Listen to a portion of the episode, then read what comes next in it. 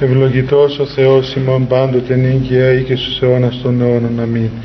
Χριστός ανέστη εκ νεκρών θανάτω θάνατον πατήσας και της εν της μνήμας η ζωή χαρισάμενος. Αναστάσω Ιησούς από του τάφου καθώς προείπε έδωκε νημήν την αιώνιο ζωή και το μέγα έλεος. Αμήν. Καλησπέρα παιδιά καθίστε.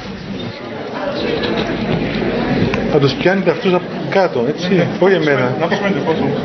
Να ψήσουμε το φως.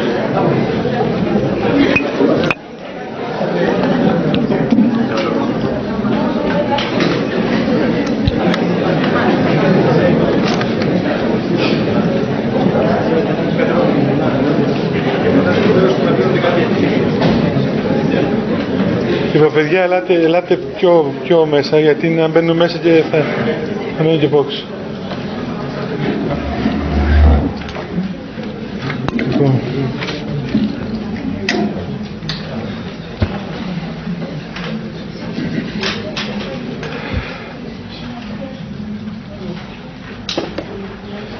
Να μην μιλάτε και θα σας πια τηλεόραση σήμερα.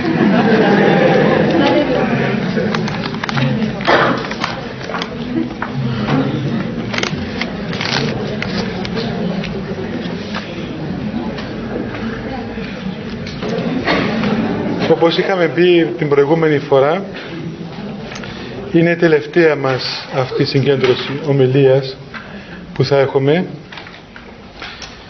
Και βέβαια δεν προλάβαμε να ολοκληρώσουμε το θέμα των εντολών του Θεού. Αλλά δεν θα έχουμε και για του χρόνου. Αν ζούμε και επιτρέψει ο Θεός να είμαστε πάλι εδώ θα συνεχίσουμε με τη βοήθεια του Θεού. Όπως σας είχα πει την προηγούμενη φορά, σήμερα θα ασχοληθούμε με μερικές απορίες που κατά καιρούς μαζεύονται εδώ σε αυτό το κουτί και είναι λίγο πολύ σχετικές με τα θέματα που αναπτύσσουμε και έτσι να απαντήσουμε τουλάχιστον σε μερικές για να μην θεωρηθεί ότι περιφρονούμε τους ανθρώπους που τις βάζουν μέσα στο, στον κατάλογο εδώ. Θα αρχίσουμε από αυτήν εδώ.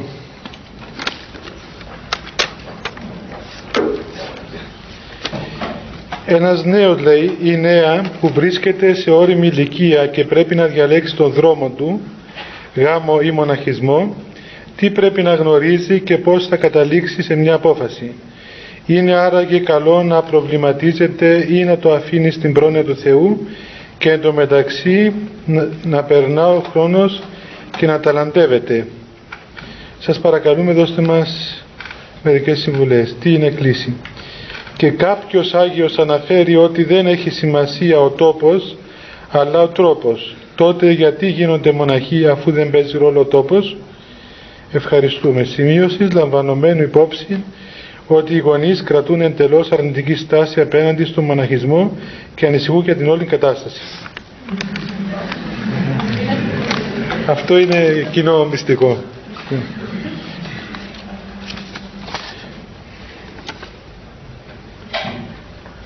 Ναι, νομίζω είναι αυτή δεν έχει έτσι κάποια νομία.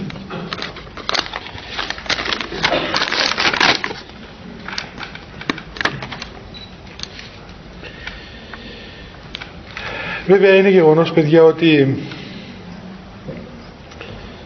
δεν είναι δυνατόν ο άνθρωπος να βρίσκεται σε μια ηλικία ας πούμε στη δική σας ηλικία παραδείγματος χάρη και να μην προβληματίζεται για το τι θα κάνει και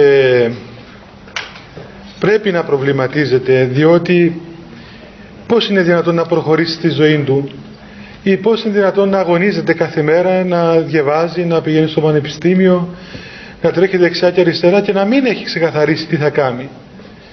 Και είναι, ξέρετε, καμιά φορά τραγικό το γεγονός του ότι βλέπει κανείς ακόμα και παιδιά τα οποία πηγαίνουν στην εκκλησία και δεν, δεν έχουν ξεκαθαρίσει τι θα κάνουν. Δεν ξέρουν δηλαδή τι θα κάνουν. Γιώργο, ε, θα με μπερδέψεις τώρα. Θα τη βγάλω μια να τελειώνω.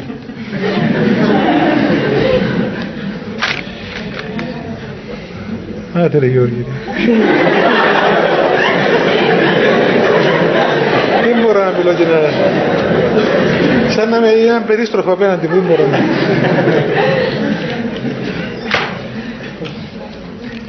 Λοιπόν,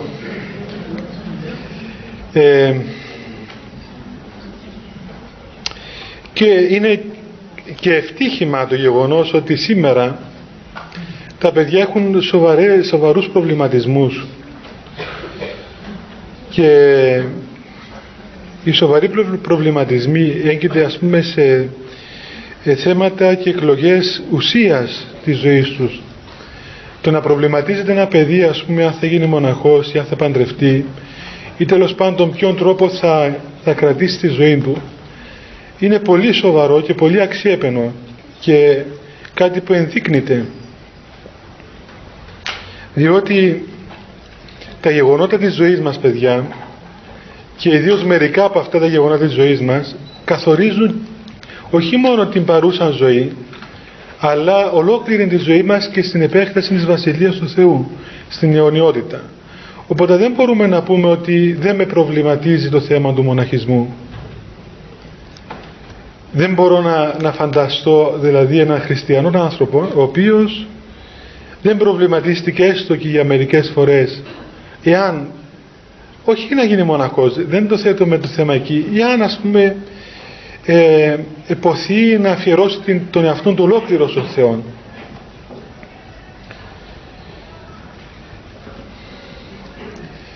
Νομίζω ότι κανείς δεν πρέπει να ξεκινάει από το τι θα κάνω αν θα γίνω μοναχός ή αν θα γίνω ε, έγαμος ή στον κόσμο κτλ. Αλλά να ξεκινάει από το καταρχάς εάν μέσα του υπάρχει μια ισορροπία και είναι βασικό πράγμα μέσα μας στον ψυχικό μας κόσμο και στο νου μας ακόμα να υπάρχει μια ισορροπία των πράξεων μας, των, των λογισμών μας των αποφάσεών μας, των γνώσεών μας ακόμα, ώστε οι κρίσεις μας και οι αποφάσεις μας να είναι εν γνώση.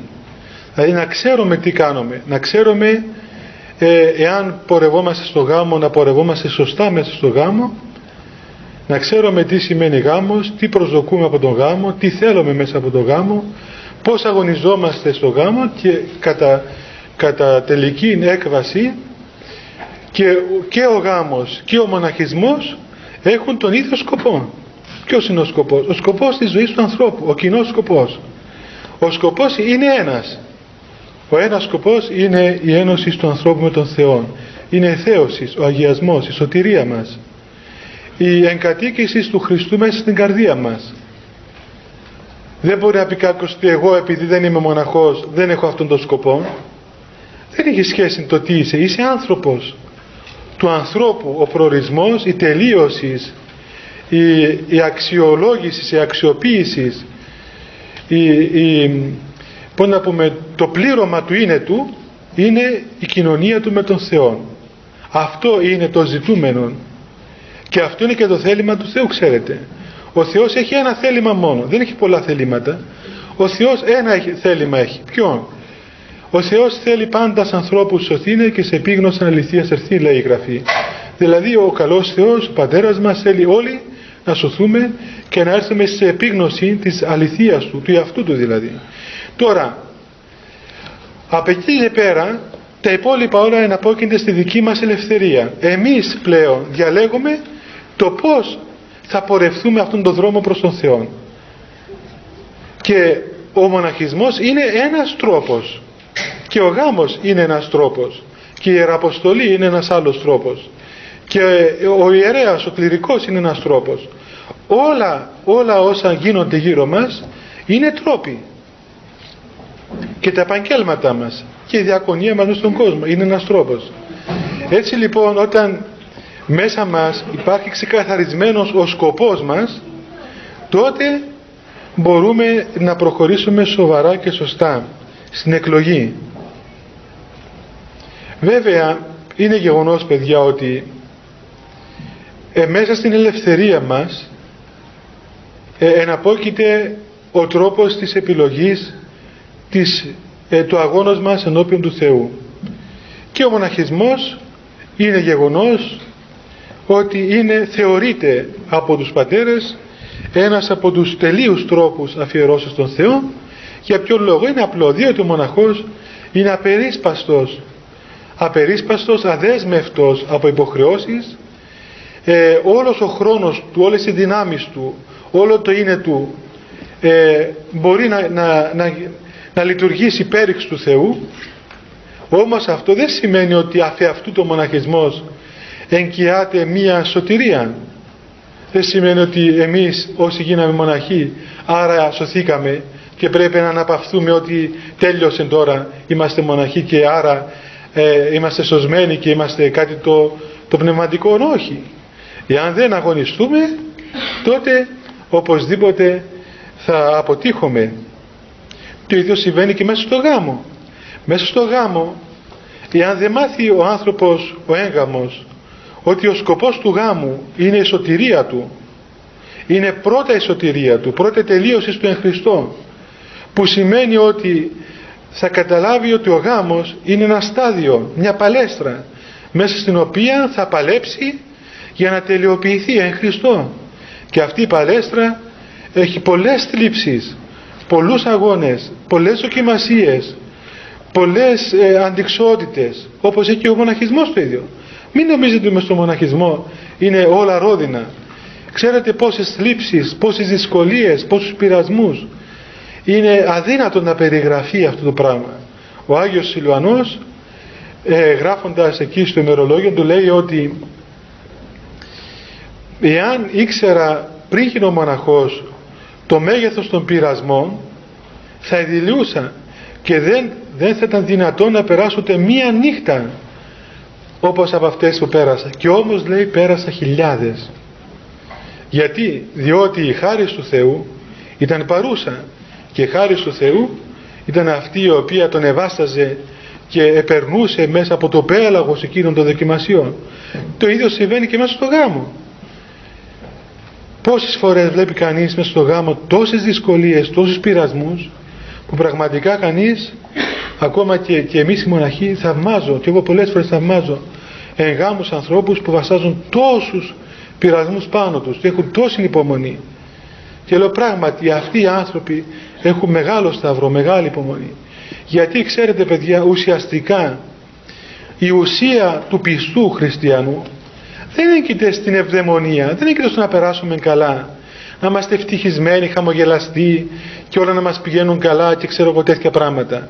Που μας λένε καμιά φορά και οι γονείς μας ότι ε, να πηγαίνεις εκκλησία για να πάνε όλα καλά. Είναι αντίθετο. Όταν πας εκκλησία όλα πάνε στραβά.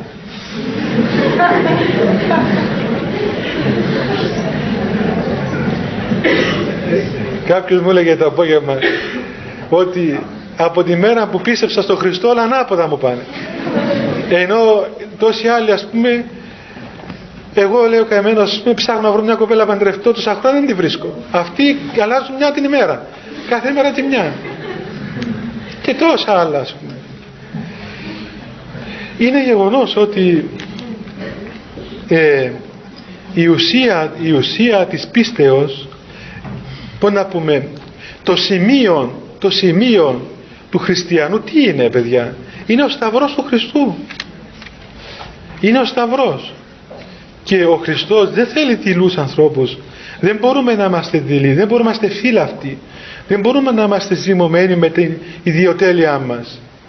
Το να ακολουθούμε τον Χριστό σημαίνει ότι περπατούμε τον δρόμο που περπάτησε Αυτός.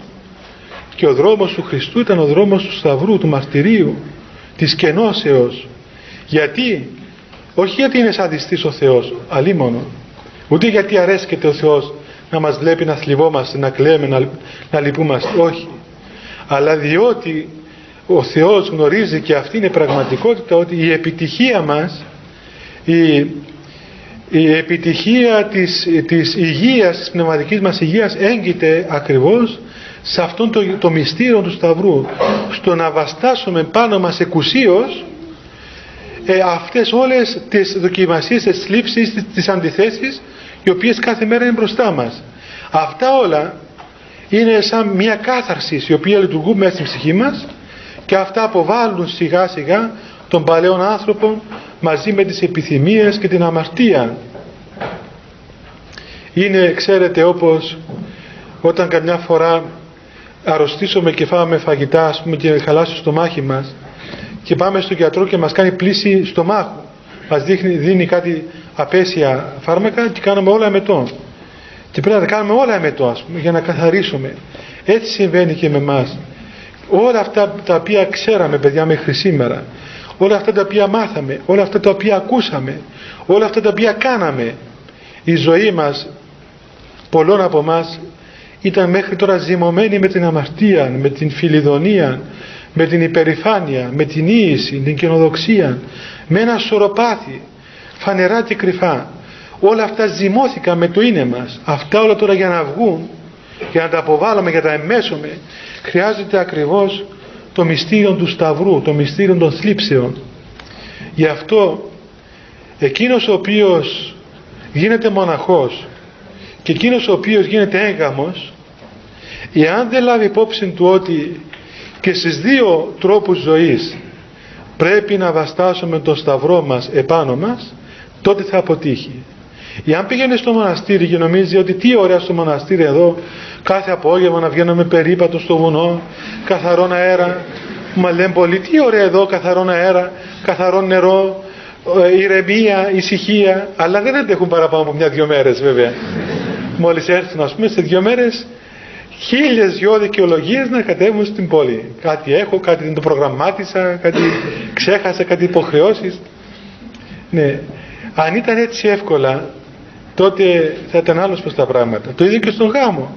Εάν κανείς μπαίνει στον γάμο και φαντάζεται ότι εκείνα τα ειδηλιακά απογεύματα ξέρω εγώ που βλέπει κανείς καμιά φορά δύο ανθρώπους αγαπημένους κάτι απογεύματα, κάτι φωτογραφίες από εκεί και, ε, και νομίζει ας πούμε ότι η ζωή του όλη θα είναι ανθόσπαρτος βίος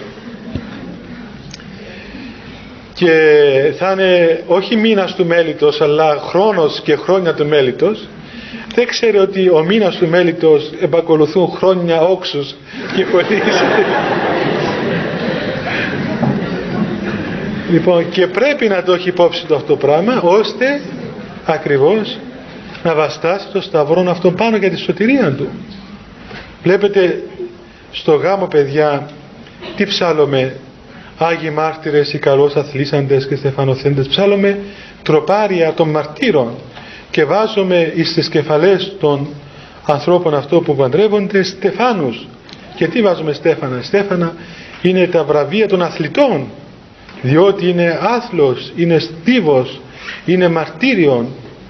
Έτσι λοιπόν όταν ο άνθρωπος παιδιά καταλάβει ότι η ζωή μας σε αυτόν τον κόσμο έχει το νόημα του μαρτυρίου, το νόημα της, της πίστεως στον Θεό, τότε πλέον έβαλε την πρώτη βάση για να μπορέσει μετά να καταλάβει και να διαλέξει σωστά είτε το λέγεται μοναχισμός είτε λέγεται γάμος. Τον Θεό δεν τον ενδιαφέρει αν θα γίνεις μοναχός ή αν θα γίνεις κοσμικός. Αυτό είναι του κάθε ενός προσωπική του υπόθεσης το Θεό τον ενδιαφέρει ένα. Ποιο; Εσύ, εγώ, ο κάθε ένας να ανοίξουμε την καρδιά μας να μπει μέσα.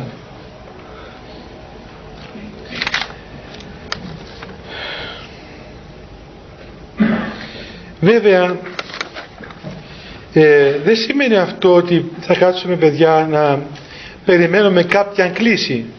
Να μας έρθει ας πούμε κάποια ώρα τη κλίση, κάποια μέρα και να ανοίξουμε ένα φάκελο και να δούμε ότι αυτή η κλίση είναι από τον ουρανό και λέει έχετε την τιμή να γίνετε μοναχός. Ή παρακαλώ πολύ να πάτε να παντρευτείτε. Υπογραφή Θεός. Δεν είναι αυτό το πράγμα οι κλήσεις. Αλίμονο αν ήταν έτσι παιδιά τότε ο Θεός πλέον είναι υπεύθυνος για τις δικές μας επιλογές. Ο Θεός είναι ανεύθυνος τελείως, τελείως ανεύθυνος. Δεν έχει καμία ευθύνη για την επιλογή τη δική μας. Όλο το βάρος της εκλογής βαραίνει τον κάθε ένα από εμάς προσωπικά. Γι' αυτό η επιτυχία ή η αποτυχία εναπόκειται σε εμάς. Ο Θεός είναι παρόν σε όλες τις αποφάσεις μας και μας βοηθά όποια απόφαση και αν πάρουμε να την εμπολιάσουμε, να την εγκεντρήσουμε μέσα στην πορεία μας προς Αυτόν όποια απόφαση και αν πάρουμε έτσι άρα λοιπόν δεν έχει προσωποληψίες ο Θεός με κανένα δεν αγαπάει άλλον περισσότερο και άλλον λιγότερο Γιατί ας πούμε εμένα να με καλέσει να γίνω μοναχός και το άλλο να καλέσει να γίνει ξέρω αεροπόρος. Μήπως έχει ιδιαίτερα με μένα ή είχαμε καμιά γνωριμία, καμιά συγγένεια; Όχι. Δεν είναι αυτό το πράγμα. Ο Θεός είναι απροσωπολήπτης. Ο, ο, ο ένας διάλεξε αυτό, ο άλλος διάλεξε το άλλο. Έτσι. Γι' αυτό να είμαστε άνθρωποι αποφασιστικοί, άνθρωποι οι οποίοι ξέρουμε τι ζητούμε και να προχωρούμε σταθερά. Το να μένουμε έτσι... Χρειάζεται και η λάμπα. Ε, ε, δεν παίρνει τώρα νομίζω. Ε, ποιος είναι εδώ; Α, σβήστε γιατί κάνει ζέστη παιδί μου. Δεν, δεν παίρνει τώρα το μηχάνημα. Εντάξει. Άμα θα πάρει ξανανάψω. Ε, το να καθόμαστε να περιμένουμε ε, έτσι αόριστα και αγαθόριστα αυτό καμιά φορά ξέρετε είναι τεκμήριο ασθενούς ψυχής.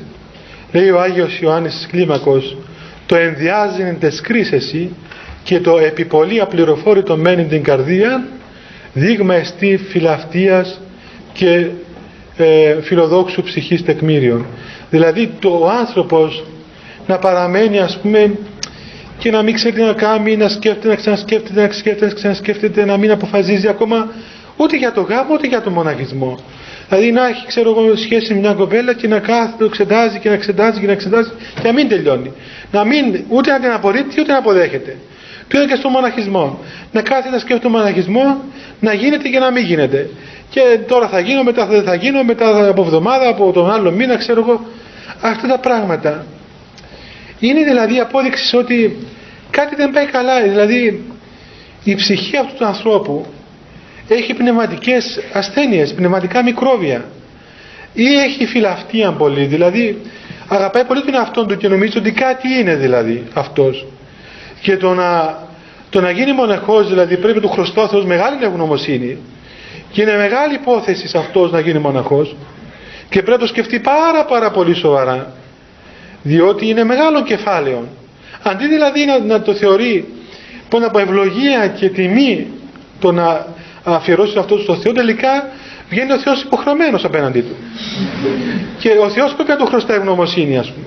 Και κάθεται του σκέφτεται χιλιάδες φορές. Και δεν συμβαίνει και μια κοπέλα. Όταν, όταν ας πούμε αγαπάει κανείς μια κοπέλα και αρχίζει και το, το κοιτάει και πάει και πάει και πάει και δεν τελειώνει. Μα αυτό το πράγμα τι σημαίνει, σημαίνει ότι δεν ξέρεις τι σου γίνεται. Πόσο καιρό θα εξετάζεις έναν άνθρωπο; Πόσο καιρό θα πάει αυτή η εξέτασης; Ακούει κανείς και μια φορά δύο χρόνια, τρία χρόνια, πέντε χρόνια, τέσσερα χρόνια. Μα για το όνομα του Θεού δηλαδή τι συμβαίνει εδώ; Βέβαια τώρα δυστυχώς γίνονται αυτά για άλλους λόγους τέλος πάντων. Αλλά έστω να εξετάζεις τον άλλον άνθρωπο πρώτα απ' όλα είναι υποτιμητικό. Έτσι υποτιμητικό τι πράγμα είναι ρε παιδί μου οικόπεδο να ήταν αυτοκίνητο να ήταν πολυκατοικία να ήταν θα πήγαινες μια-δυο φορές, ας πούμε, θα το γύριζες ένα-δυο φορές, να το ρωτούσες από εδώ από εκεί, τέλειωσε.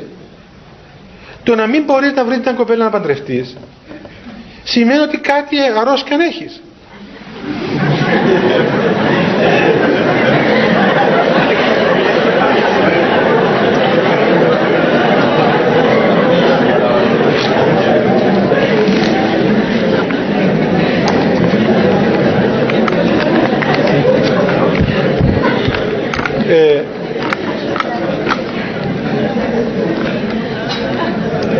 Γέλασαν μόνο οι κοπέλες όμως. Λοιπόν, περιμένετε λίγο. Εγώ ξέρετε στην αρχή, στην αρχή που γελάει και ο μικρός σου λέει κάτι συμβαίνει για να...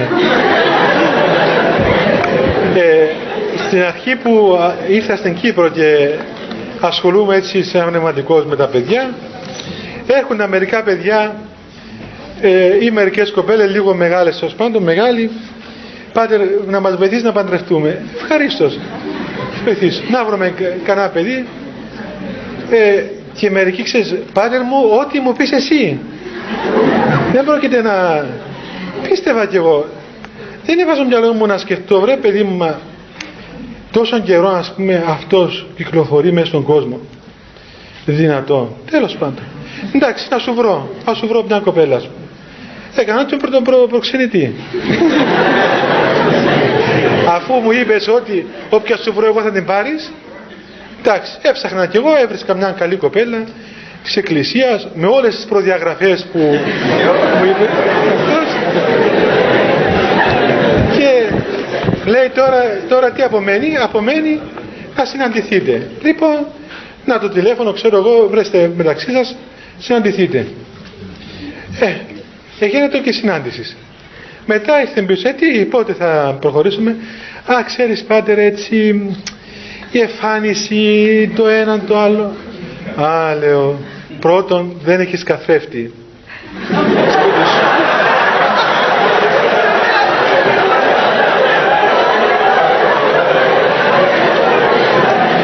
Διότι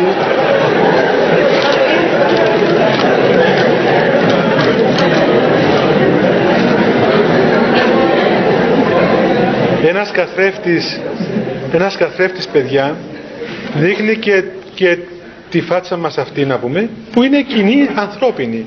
Δεν είμαστε οι πεντάμορφοι να πούμε ούτε νεράιδες. Είμαστε άνθρωποι όπως όλοι με, με όλα τα χαρακτηριστικά ενός ανθρώπου. Και μετά χρειάζεται και ένας άλλος καθρέφτης. Ένας καθρέφτης που να δούμε και την ψυχή μας. Και να μην νομίζουμε ότι εμείς κινούμαστε μέσα στην τελειότητα. Έτσι και κατάλαβα και εγώ και εμένος ότι γιατί, γιατί δυσκολεύονται οι άνθρωποι αυτό που λέει ο Άγιος Ιωάννης Κλίμακος. Φιλοδοξίας εστί τεκμήριον το να νομίζεις ότι είσαι κάτι το να νομίζεις μέσα στο βάθος της ψυχής σου ότι κάτι είσαι, κάτι έχεις πάνω σου ας πούμε κάποιος είσαι. Δεν μπορείς ε, ε, απορρίπτεις τον άλλο νομίζεις ότι δεν σου κάνει ο άλλος. Και μετά περνά ο καιρός και βέβαια δεν μας κάνει κανένας έτσι δεν μας κάνει κανένας. Δεν λέω είναι γεγονός ότι πολλές φορές εντάξει συμβαίνουν και αποτυχίες συμβαίνουν και δυσκολίες και είναι, είναι γεγονός ακόμα ότι ε, παιδιά της εκκλησίας ας πούμε ε, δεν κινούνται ξέρω εγώ μέσα σε διάφορους χώρους ε, οπουδήποτε οπότε και ο κύκλος που των γνωστών είναι περιορισμένος και ασφαλώς ε, δεν υπάρχει μια ευκολία στο να παντρευτεί κανείς είναι γεγονός το πράγμα. Αλλά δεν ξέρω παιδιά νομίζω ότι βλέπω ότι εκεί που υπάρχει ταπείνωσης όπου υπάρχει ταπείνωσης πραγματική τότε εξομαλύνονται όλα και οι σχέσεις μεταξύ των ανθρώπων. Έτσι και οι σχέσεις μεταξύ των ανθρώπων εύκολα αγαπάει ο ένας τον άλλο εύκολα τον αποδέχεται εύκολα ας πούμε εντάξει μια-δυο φορές τον είδε δέκα φορές, είκοσι φορές ε τέλειωσε ας πούμε δεν τον κάνει χημική ανάλυση τον άλλο δεν τον εξουθενώνει. Μα στο κάτω κάτω γιατί τον εξουθενώνεις; Εσύ τι είσαι δηλαδή δεν έχεις από αυτά όλα. Και το φοβερότερο είναι ότι ε, να, να, έχουν το, το, το θράσος δηλαδή μερικοί και αμαρτίες και λάθη που τα κάμανε εκείνοι να μην τα έχει ο άλλος. Αυτό είναι, είναι δηλαδή το άκρο άωτον της διαστροφής της πνευματικής διαστροφής. Όταν εσύ σοριδών ας πούμε ε, έκαμε σε ένα σωρό αμαρτίες και έρχεσαι και απαιτείς από τον σύντροφό σου να μην έχεις τις αμαρτίες. Που έκαμε εσύ; Τότε πού πάμε δηλαδή; Δεν, δεν έχεις γνώθεις σε αυτόν.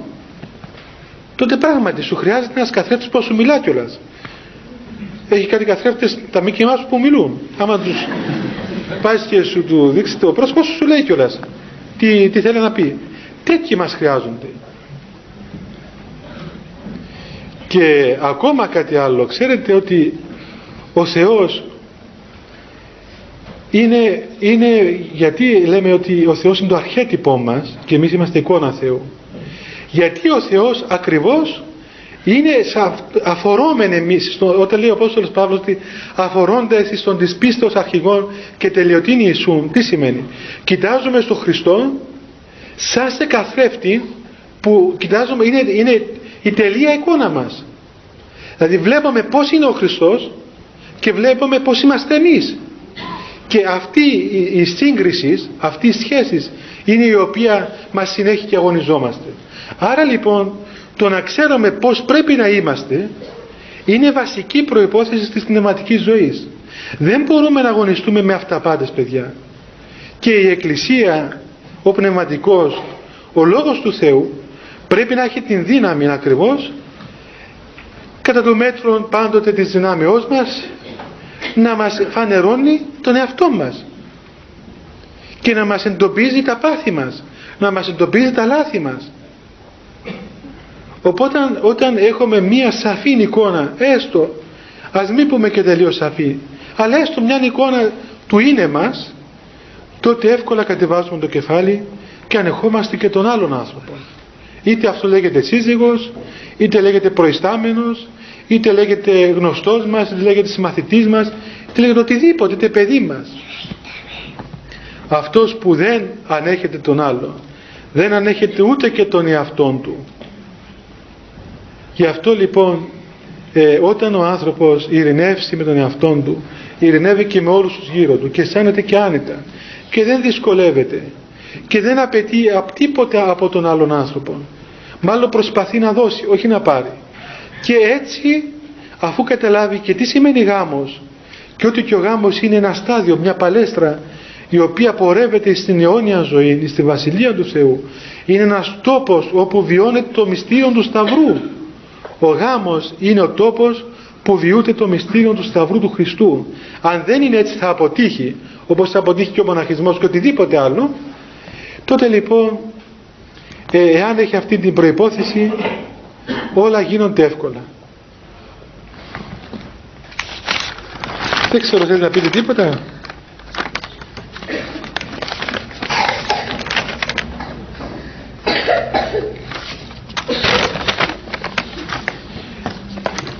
Λέει εδώ μια άλλη ερώτηση ότι όταν συνεχώς σκέφτομαι τον Θεό δεν ζω έξω από την πραγματικότητα αφού δεν επικοινωνώ με τους συνανθρώπους μου; Όταν επικοινωνώ μόνο με τον Θεό πώς μπορώ να εκφράζω την αγάπη μου που είναι η πρώτη στη εντολή του Χριστού για τον συνάνθρωπό μου; Πώς εκφράζεται η αγάπη για τον συνάνθρωπο μέσα στην απλή καθημερινή ζωή; Όταν σε κάθε μου κίνηση λέω κάνε με ό,τι θέλεις Θεέ μου οδήγαμε στον δρόμο σου για να σε γνωρίσω τι κίνδυνοι υπάρχουν για κάποιον που ακολουθεί τον χριστιανισμό μόλις πρόσφατα; Μπορεί πράγματι ο Θεός να οδηγεί τον άνθρωπο στον δρόμο του ακόμη και μετά που ο νέος πιστός θα γνωρίσει τον Χριστόν; Η συγκατοίκηση με άτομα που δεν είναι συνειδητά χριστιανοί μπορεί να επηρεάζει αρνητικά κάποιον που μόλις πρόσφατα πιστεύει στον Θεό. Είπαμε και προηγουμένως ότι ε, νομίζω ότι το να σκέφτομαι τον Θεό και να αγαπώ τον Θεό όχι μόνο δεν, δεν εμποδίζει από το να επικοινωνώ με τους συνανθρώπους μου αλλά είναι και η ουσιαστικότερη προϋπόθεση κοινωνίας τους συνανθρώπους μου γιατί η πίστη και η αγάπη του Θεού προϋποθέτει την κένωση του εαυτού μας το να εξέρθουμε εμείς από τον εγωισμό μας, από τη φιλαυτία μας, από τον ατομισμό μας και να κοινωνήσουμε με τον Θεό. Κοινωνώντας με τον Θεό, κοινωνούμε ταυτόχρονα με όλον τον κόσμο. Διότι ο Θεός είναι ο πατέρας του κόσμου και ο Θεός είναι πανταχού παρόν. Απόδειξη στην πραγματικότητα. Κοιτάξτε σήμερα τον κόσμο, στην κοινωνία μας. Ε, ζούμε χιλιάδες άνθρωποι μεταξύ μας. Ε, εργαζόμαστε κάθε μέρα τόσοι μαζί σε ένα γραφείο, σε ένα εργοστάσιο, σε μια ε, εργασία.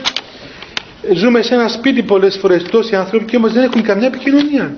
Είμαστε μόνοι μας, αισθανόμαστε ξένοι ο ένας προς τον άλλο. Γιατί; Διότι είμαστε κλεισμένοι στο άτομό μας. Δεν μάθαμε αυτήν την τέχνη. Ενώ όταν πλησιάσουμε τους ανθρώπους του Θεού που μπορεί να είναι και ερημίτες και ασκητές, απρόσιτοι, απρόητοι, απομονωμένοι όμως κοιτούμε μέσα σε αυτόν τον χώρο, ζούμε αυτήν την κοινωνία αυτή η κοινωνία των Αγίων αυτή, αυτό το, το άνοιγμα του Αγίου ανθρώπου είναι κάτι το μοναδικό φαινόμενο στον κόσμο αυτό παιδιά. Παρατηρείται μόνο μέσα στην Εκκλησία. Μέσα στην Εκκλησία ο άνθρωπος ανοίγεται. Εάν δεν ανοίξει θα χτυπιέται συνέχεια. Θα χτυπιέται, θα χτυπάει, θα χτυπάει, θα χτυπάει μέχρι που να ανοίξει. Ο Άγιος Ιωάννης ο Χρυσόστομος επροσήφιε και έλεγε στο Θεό σύντριψόν μου την καρδία την πεπορωμένη σπάσε μου δηλαδή την, την σκληρή, την πορωμένη καρδιά μου. Και όταν λέει ακριβώς ο, ο Δαβίδ εκεί στους ψαλμούς καρδία συντετριμένη και πνεύμα συντετριμένων αυτό σημαίνει. Πρέπει ο άνθρωπος να συντριβεί να σπάσει να ανοίξει. Εάν δεν σπάσει ο άνθρωπος αν δεν, αν δεν, αν δεν πώς να πούμε, συντριβεί η σκληρή καρδιά του δεν μπορεί να κοινωνήσει με κανένα. Όταν συντριβεί η καρδία τότε κοινωνεί με όλους. Τότε δεν υπάρχουν εχθροί. Δεν, υπά, δεν μας ζηλεύει κανένας δεν μας φθονεί κανένας δεν μας επιβουλεύεται κανένας. Τότε όλα γύρω μας είναι ήρεμα. Χαιρόμαστε τον κόσμο, τους συνανθρώπους μας. Χαιρόμαστε τη φύση, την τη δημιουργία. Μπορούμε να είμαστε μόνοι παντού, οπουδήποτε μόνοι. Και όμως αισθανόμαστε ενωμένοι με όλους μπορεί να είσαι μέσα σε έρημο να μην βλέπεις τίποτα κοντά σου ανθρώπινη παρουσία και όμως να είσαι πλήρης. Ενώ όταν δεν έχουμε καρδία συντετριμένη τότε ακόμα και ο, και ο φίλος μας, οι φίλοι μας που θα, που θα ζήσουμε λίγο παραπάνω μαζί τους μας ενοχλούν. Και το βλέπουμε αυτό το φαινόμενο. Πάμε να κάνουμε φίλους και σε ένα, δυο μήνες, δυο, ένα χρόνο αρχίζουν να μας ενοχλούν. Μου είπε κάτι και με ενόχλησε ξέρω εγώ είναι πολύ απαιτητικός, θέλει να μαθαίνει συνέχεια αντικάμνο θέλει να με επηρεάζει θέλει να πηδραπάνω μου θέλει χίλια δυο πράγματα εγώ είμαι 40 χρονών και ποτέ μου κανένας δεν ήρθε να με επιβουλευτεί, να με ζηλέψει. Που υπάρχουν, νομίζω υπάρχουν. Αλλά δεν αισθάνθηκα αυτό το πράγμα. Ζούμε μέσα σε μοναστήρια, κοινόβια μοναστήρια. Χρόνια με μοναχούς άλλους. Κοινά τα πάντα. Δεν αισθανθήκε κανείς ότι ο άλλος δίπλα μου με επιβουλεύεται, με φθονεί, με, να πούμε, με, με ενοχλεί. Δεν με ενοχλεί κανένας. Γιατί δεν με ενοχλεί; Γιατί δεν υπάρχουν ενοχλητικοί, όχι. Υπάρχουν ενοχλητικοί και πολύ ενοχλητικοί μάλιστα. Αλλά τι συμβαίνει; Συμβαίνει το εξής, ότι μαθαίνει κανείς μέσα στην εκκλησία να ειρηνεύει μέσα του. Και όταν ειρηνεύει, γίνει, γίνει ελαστικός, γίνει μαλακός, τότε ό,τι εγγύσει πάνω του δεν, δεν είναι σκληρό, δεν το καταλαβαίνεις. Λιγάει αυτό το πράγμα. Και όταν λυγίζει ο άνθρωπος, είναι εύπλαστος, τότε χωράνε όλοι κοντά του έτσι έλεγε ο Απόστολος Παύλος ε, έγραφε στους Κορινθίους πλατήθητε και εμείς Κορινθίοι ανοίξτε την καρδιά σας πλατηθείτε γίνετε πλατείς να χωράνε όλοι μέσα σας έτσι πρέπει να είμαστε πρέπει να αποκτήσουμε σπλάχνα εχτυρμών γίνεστε εχτύρμονες όσο πατήρι μόνο ουράνιος εχτύρμονες δηλαδή η καρδιά του ανθρώπου πρέπει να είναι τόσο μεγάλη τόσο μεγάλη που να χωρά όλοι μέσα Εάν γι' αυτό είπε ο Χριστός ότι τεκμήριον, τεκμήριον είναι αν αγαπάς τους εχθρούς σου. Εάν δεν αγαπάς τους εχθρούς σου, τότε δεν έκανες τίποτα. Και ακόμα μεγαλύτερον τεκμήριον όταν φτάσει ο άνθρωπος στο σημείο να μην βλέπει εχθρούς. Έτσι. Βλέπετε το, το μέγιστον το μέγιστον ύψος μας το έδειξε ο Χριστός εκείνη την ώρα που ήταν εσαρκωμένοι εχθροί του μπροστά του, τον εσταύρωσαν και τον εσκότωσαν και όταν διψούσε και του έδωσαν ξύδι αυτός δεν είπε μα τι μου κάνουν ξέρω τίποτα είπε προσευχήθηκε για αυτούς πάτερ άφες αυτής ου γαρίδας συντυπιούσε τους δικαιολόγησε κιόλας. δηλαδή είπε μήπως και τρόπον να ε, τους θεωρηθεί ότι αυτό που κάνουν είναι κακό.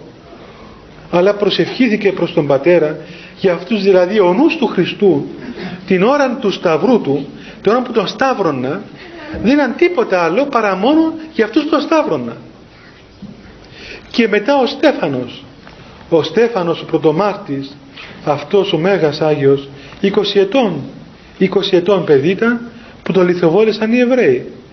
Και όταν τον λιθοβολούσαν και τον, και τον σύντριψαν με τις πέτρες τον σκότωναν με τις πέτρες αυτός λέει εγωνάτισε και προσήφιετο και τι είπε; Κύριε μη στήσεις αυτή στην αμαρτία ταύτη δηλαδή ο νους του, του Στεφάνου ήταν, δεν ήταν στις πληγές δεν ήταν στις πέτρες δεν ήταν στο θάνατον του δεν ήταν τίποτα από όλα αυτά. Ήταν σε αυτούς προσευχήθηκε για αυτούς να μην, να μην στήσει ο Θεός την αμαρτία σε αυτούς. Η έννοια του ήταν εκείνη. Γιατί τελικά δηλαδή ξέρετε παιδιά ότι ο, ο χριστιανός, ο άνθρωπος του Θεού φτάνει ακριβώς να ομοιωθεί κατά πάντα με τον Θεό. Και, γίνεται τόσο ομοίως με τον Θεό που δεν έχει τίποτα δίπλα του και ακόμα λυπάται, σας το είπα και άλλη φορά νομίζω λυπάται που βάζει και το σατανάς σε πειρασμό. Έλεγε και ο κύριο Παΐσιος ο καημένος ότι δεν φτάνει λέει που κάνω εγώ αμαρτίες βρίσκει και ο διάβολος τον πελάτο μαζί με μένα λυπόταν και τον διάβολο διότι λέει εγώ αμαρτάνω εντάξει αλλά αυτός ο καημένος βλέποντας εμένα τέτοια χάλια που έχω το γαργαλώ και αυτό να θα με πειράξει οπότε, οπότε θλιβόταν και για, τον, για, τον, για τους δαίμονες. Και έλεγε και ο Αβάσης Άκο Σύρος ότι τι σημαίνει λέει καύσης καρδίας, το να καίγεται η καρδιά σου από αγάπη όπως και εγώ όταν στους μαθητές όταν πήγαιναν στους Εμμαούς και λέει καύσης καρδίας σημαίνει να καίγεται η καρδιά σου για αγάπη υπέρ όλης της χτίσεως υπέρ των εχθρών σου υπέρ των χτινών, των πτηνών, των ερπετών και υπέρ των δαιμόνων. Δηλαδή φτάνει ο άνθρωπος στο σημείο ακριβώς που δεν μπορεί να σκεφτεί ότι είναι δυνατόν να υπάρξουν υπάρξεις οι δαίμονες οι οποίοι να χωριστούν από τον Θεό. Η αγάπη μας προς τον συνάνθρωπο μας δεν είναι θέμα ε, προγράμματος. Να αρχίσω ξέρω εγώ άμα πει να του δώσω μια λίρα άμα διψά του κεράσω μια πορτοκαλάδα άμα πει να του δώσω ένα σάντουιτς. Η αγάπη είναι, είναι το περιεχόμενο του είναι μας. Και όταν αγαπούμε και αγαπούμε πραγματικά τον άλλο τότε η αγάπη αυτή ξέρετε μπορεί να είναι ακόμα και ένας πάτσος. Δηλαδή ένα χαστούκι που θα δώσει το άλλο από αγάπη έχει πιο πολύ αγάπη που να του κάνει τα θελήματά του. Ήρθε κάποιος να πούμε και μου λέει ότι νευρίασε ξέρω εγώ με τον πατέρα του και έφυγε από το σπίτι. Γιατί έφυγε από το σπίτι; Λέει με έφτιασε ο πατέρας μου λέω είναι μεγάλη ευλογία να σου φτύσει ο πατέρας σου και να το θεωρείς ευλογία αυτό το πράγμα πρώτα απ' όλα ο Θεός έφτιασε και σε δημιούργησε από το χώμα και από το έτσι που δεν λέει στη γραφή. Ε. οπότε και ο πατέρας σου εμιμήθηκε τον ουράνιο πατέρα πρώτον. Δεύτερο το ότι σου φτύσε σημαίνει ότι ενδιαφέρεται για σένα ρε παιδί μου. Αν δεν σου φτύνε θα του φτύνες εσύ μετά όταν θα καταλάβαινες ότι σ' άφησε να κάνεις πράγματα άσχημα. Ξέρετε μια ιστορία. Εγώ ξέρετε παιδιά που ήμουν μικρός μ' άρεσε να κλέβω. Δηλαδή ένα διάστημα ναι, ένα διάστημα μου στο δημοτικό πήγα στο μπακάλι και ψώνιζα διάφορα πράγματα και έπαιρνα και μερικά ευλογία από τον μπακάλι. Λοιπόν η αγιά μου η αγιά μου η Αγία η αγιά μου μια φορά που με είδε που έπαιρνα μια σοκολάτα από τον μπακάλι μου είπε μια ιστορία. Μου είπε μια ιστορία για ένα παιδί που όταν ήταν μικρό μωρό λέει πήγε στον μπακάλι και έκρυψε ένα αυγό. Και η μάνα του δεν του είπε τίποτα. Και μετά ξέρω εγώ ε, έκλεβε κάτι άλλο άλλο ας πούμε πάλι δεν του λέγανε τίποτα μετά τον πήγα στη φυλακή όταν τον πήγα στη φυλακή ήταν να τον κρεμάσουν ας πούμε αφού ήταν κλέφτης. Ε, έκαμε και φόνο. Έκαμε και φόνο. Τέλος πάντων ε, μετά πήγε η μάνα του νομίζω να τον αποχαιρετήσει. Και της λέει να σου φιλήσει το χέρι σου για τελευταία φορά και της έκοψε το χέρι της. Της δάγκωσε το χέρι της και το κόψε. Λέει γιατί; Διότι αυτό το χέρι δεν με έδιρε όταν εγώ έκλεψα το πρώτο αυγό λοιπόν έτσι είναι όταν ας πούμε ο πατέρας ή η μάνα από αρρωστημένη αγάπη αφήνει το παιδί ας πούμε και ε, πώς να πούμε κακοποιεί ε, πορεύεται σε άσχημους δρόμους δεν επεμβαίνει σωτήρια έστω παιδαγωγικά έστω και αν λυπήσει το παιδί του προς στιγμή μετά θα έρθει η ώρα που το παιδί θα το εκδικηθεί το, το, το γονιό. Και αν δεν σου φτύσει ο πατέρας σου τώρα θα φτύσεις εσύ τον πατέρα σου μετά όταν θα έρθει ο νους στο κεφάλι σου και θα πεις γιατί τότε ο πατέρας μου δεν μου είπε μια κουβέντα γιατί δεν με συμβούλευσε γι' αυτό ενώ φαίνεται αστείος ο λόγος ουσιαστικά είναι, είναι σοφός και είναι σοβαρό πράγμα. Να αισθανόμαστε ευλογία όταν επεμβαίνει ο άλλος. Γιατί αυτό σημαίνει αγάπη. Και αγάπη δεν σημαίνει πάντα να μας κάνουν τα θελήματά μας και να μας χαϊδεύουν δεν σημαίνει με αυτό βέβαια ότι αρχίζει να φτύνει ένας το άλλο τώρα και ιδιαίτερα ας πούμε γονείς. Αλλά η γιαγιά μου πέθανε μετά. Τι έκανε που με αυτό, ε, δεν το ξανακάνα και εγώ φοβήθηκα. Μετά πήγα και εξομολογήθηκα σε ένα πνευματικό και μου φοβέρισαν οι συμμαθητές μου, ήταν η πρώτη φορά που εξομολογήθηκα, μου φοβέρισαν ότι τώρα λίγο σου που θα πάω στο πνευματικό. Οπότε γέμισα και εγώ ένα τετράδιο με μαρτίες. δεν ήξερα, δεν ήξερα πώς εξομολογούνται και πήγα σε ένα γεροντάκι στη Λεμεσό οπότε νόμιζα εγώ ότι έπρεπε να πω τις αμαρτίες όλες ε, με ένα είδος, είδος. Οπότε άρχισα να του λέω πρώτα απ' όλα είμαι και φοβερός ψεύτης. Οπότε άρχισα να λέω όλα τα ψέματα που είπα, ό,τι ψέματα θυμόμουν. Οπότε αγανάκτησε ο, ο, ο πάτερ αυτός; λοιπόν, και μου λέει τέλειωνε γρήγορα τι κάθεσαι ας πούμε. Ήμουν και μικρός, ήταν και γεροντάκι αυτός. Από το φόβο μου έκλεισε και το τράδιο και λέω δεν έχω, ε, τέλειωσα. Το βράδυ πέθανε ο ιερέας αυτός.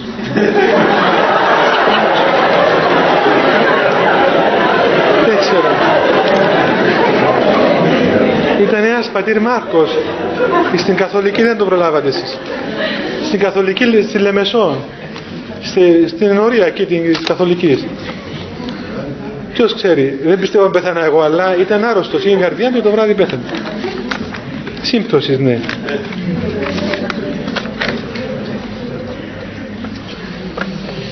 Λοιπόν, μια ερώτηση λέει ότι... Α, θα είναι και τελευταία μάλλον. Ένας νέος που βέφτει σε κάποιο αρχικό αμάρτημα μετά από μετάνοια και αγώνα μπορεί να, να θεωρείται αγνός; Πεςτε μας και λίγα λόγια για το θέμα της αγνότητας.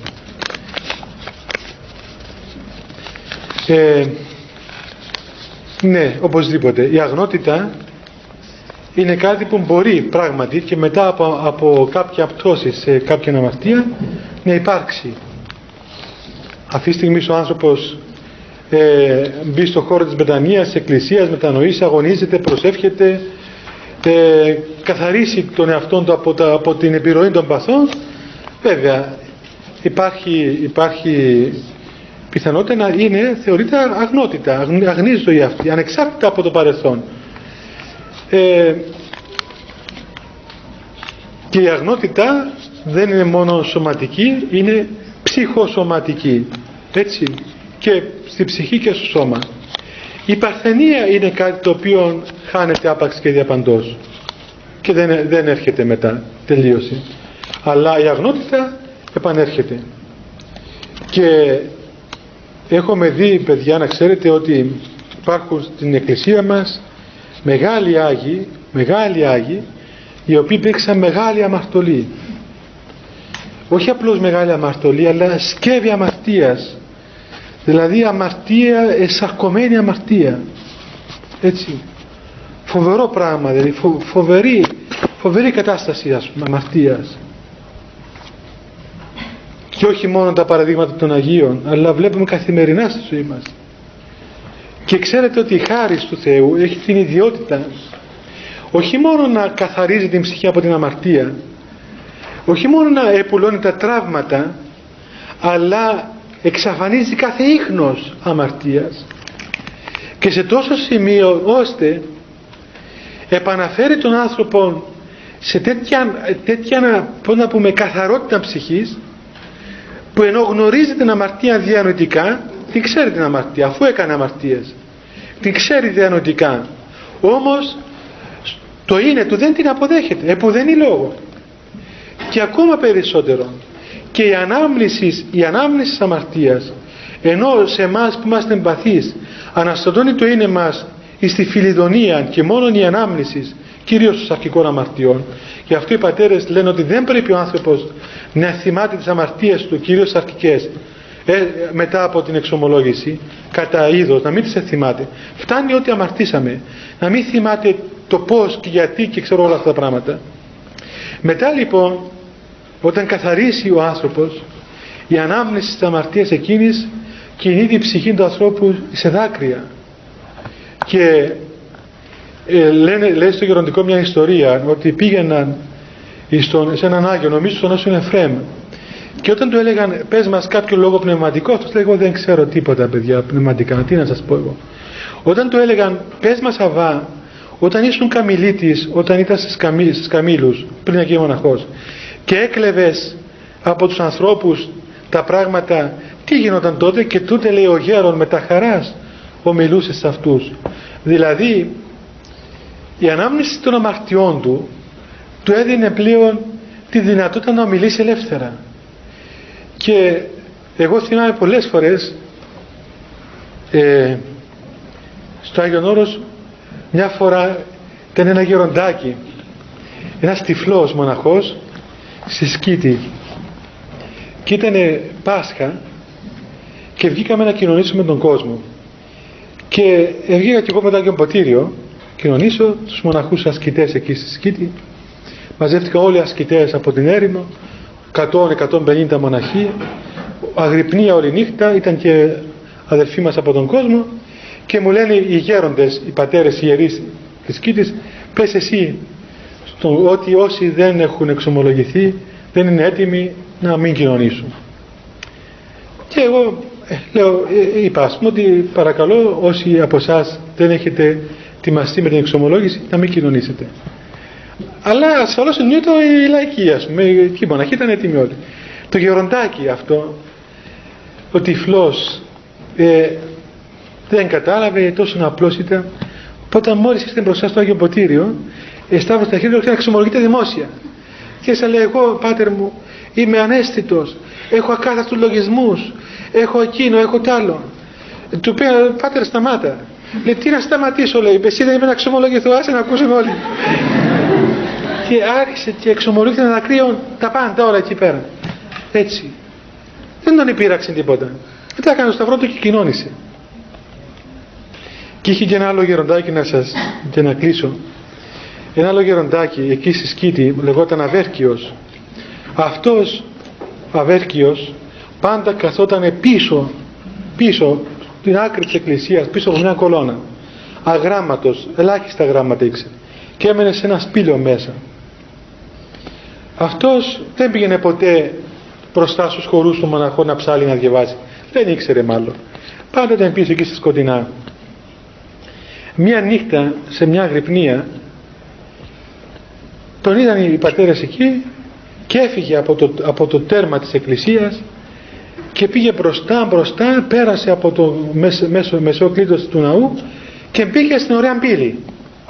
Και στάθηκε μέσα στην προστάθεια τράπεζα ενώ δεν ήταν ιερέας, ήταν απλός μοναχός και μιλούσε με κάποιον. Και έλεγε ναι δέσποτα το βλέπω αβέρκιος μοναχός το βλέπω αβέρκιος μοναχός ευχαριστώ πάρα πολύ ευχαριστώ και επέστρεψε πίσω. Πήρε, τι παθές, τι έκανες πήγες στο για τράπεζα. Τρελάθηκες. Λέει όχι λέει. Δεν είδατε τον δεσπότη.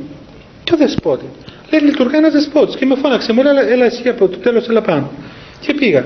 Και λέει πως λέγεσαι; Και μου είπα του λέει, απάντησα αβέρκιος μοναχός και πήρε λέει ένα βιβλίο και έγραψε το όνομά μου.